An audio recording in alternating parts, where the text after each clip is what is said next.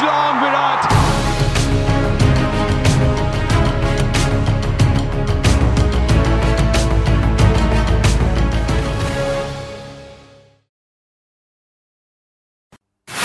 Hello మిత్రులారా. నేను మీ Abhilash. Yes Telugu one cricket పాడ్కాస్ట్లో ఎప్పుడు మురళినే మాట్లాడితే ఏం బాగుంటుంది? నేను కూడా మాట్లాడాలి కదా. సో ఈ రోజు ఇంట్రోలో నేను వచ్చాను. బట్ మరి చాలా మ్యాటర్ అయితే మురళి తీసుకొచ్చేసి ఉంటాడు. ఎందుకంటే మనం ఒకసారి మాట్లాడుకున్నాం ప్రీవియస్ ఎపిసోడ్స్లో. ఏమని?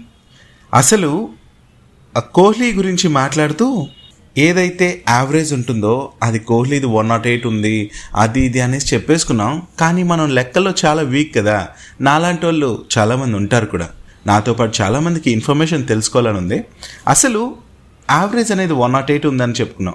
కాకపోతే ఇక్కడ డౌట్ ఏంటంటే అన్ని మ్యాచెస్లోనూ తను అంత బెస్ట్ అయితే ఇవ్వలేదు కొన్నిట్లో సెంచరీలు చేశాడు కొన్నిట్లో ఏమో ఫిఫ్టీస్ థర్టీస్ ఇట్లా కూడా చేశాడు.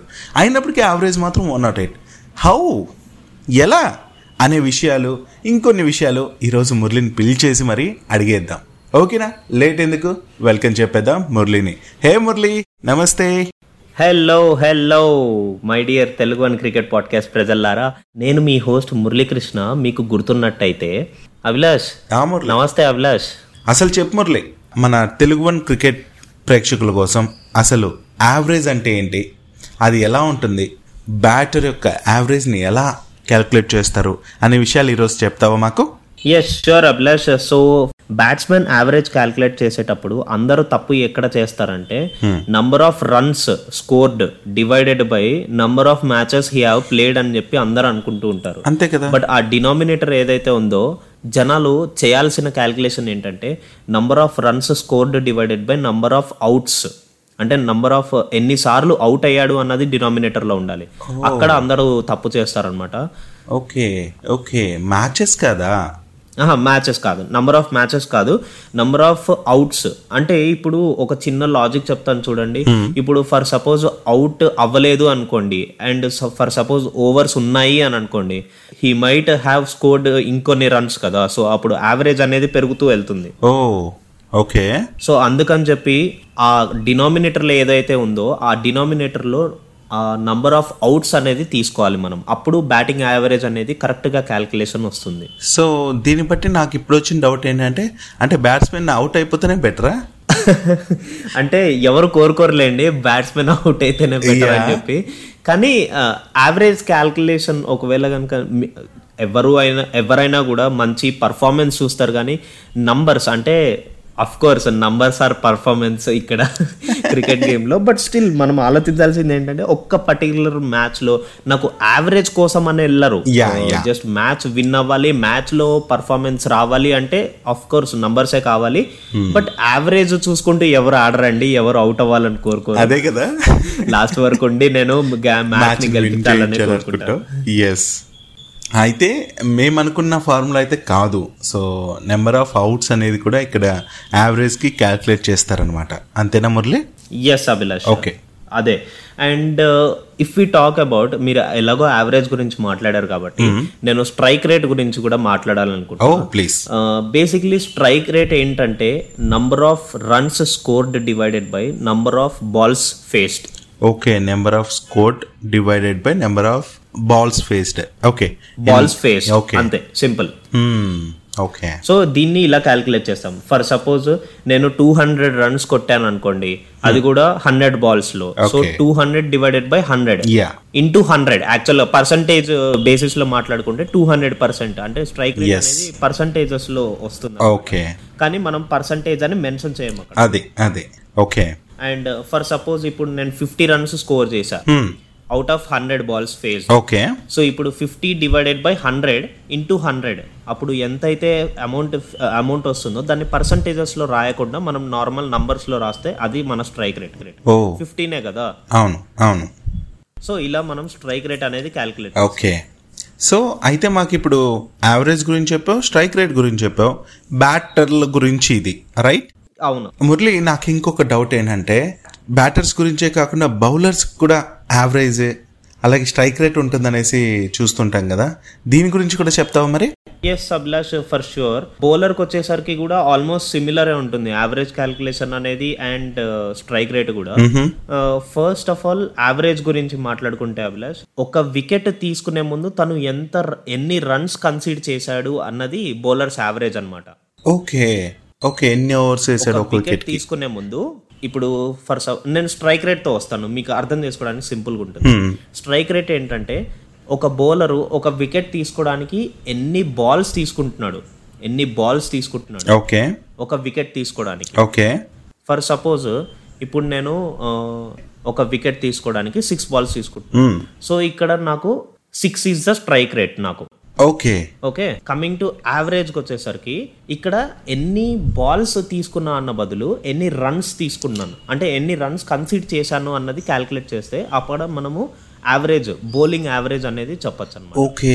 ఎన్ని రన్స్ ఇచ్చి వికెట్ తీసుకున్నాడు అన్నచ్చా yes simple okay got it so ఇలా మనము స్ట్రైక్ రేట్ యావరేజ్ అనేది uh, చెప్పుకుంటూ ఉంటాం అండ్ క్యాలిక్యులేట్ బౌలర్ విషయంలో. యా బౌలర్ విషయం ఓకే. అండ్ బౌలర్ విషయంలో ఇంకొక స్పెసిఫిక్ థింగ్ ఏంటంటే ఎకనామీ. దీన్ని ఎక్కువగా వాచ్ చేస్తూ ఉంటారు అనమాట నెంబర్ ఆఫ్ వికెట్స్తో పాటు ఎకనామీ కూడా చూస్తూ ఉంటారు. అండ్ యావరేజ్ కూడా చాలా మంచిగా యూటిలైజ్ చేస్తూ ఉంటారు ఓకే. యావరేజ్ ఏంటంటే కనుక అనాలిసిస్ చేసేటప్పుడు మనకు బాగా పనికొస్తుంది. తను రన్స్ ఎంత లీక్ చేస్తున్నాడు. అంటే లైక్ ఇప్పుడు డాట్ బాల్స్ వేసినా పర్లేదు అంటే డాట్ బాల్ పర్సంటేజ్ కూడా వాళ్ళు వెరిఫై చేస్తూ ఉంటారు కదా. అవును. సో యావరేజ్ కూడా మనకు అలా అంత ఇంపార్టెన్స్ చూపిస్తుంది. Coming to economy back to economy.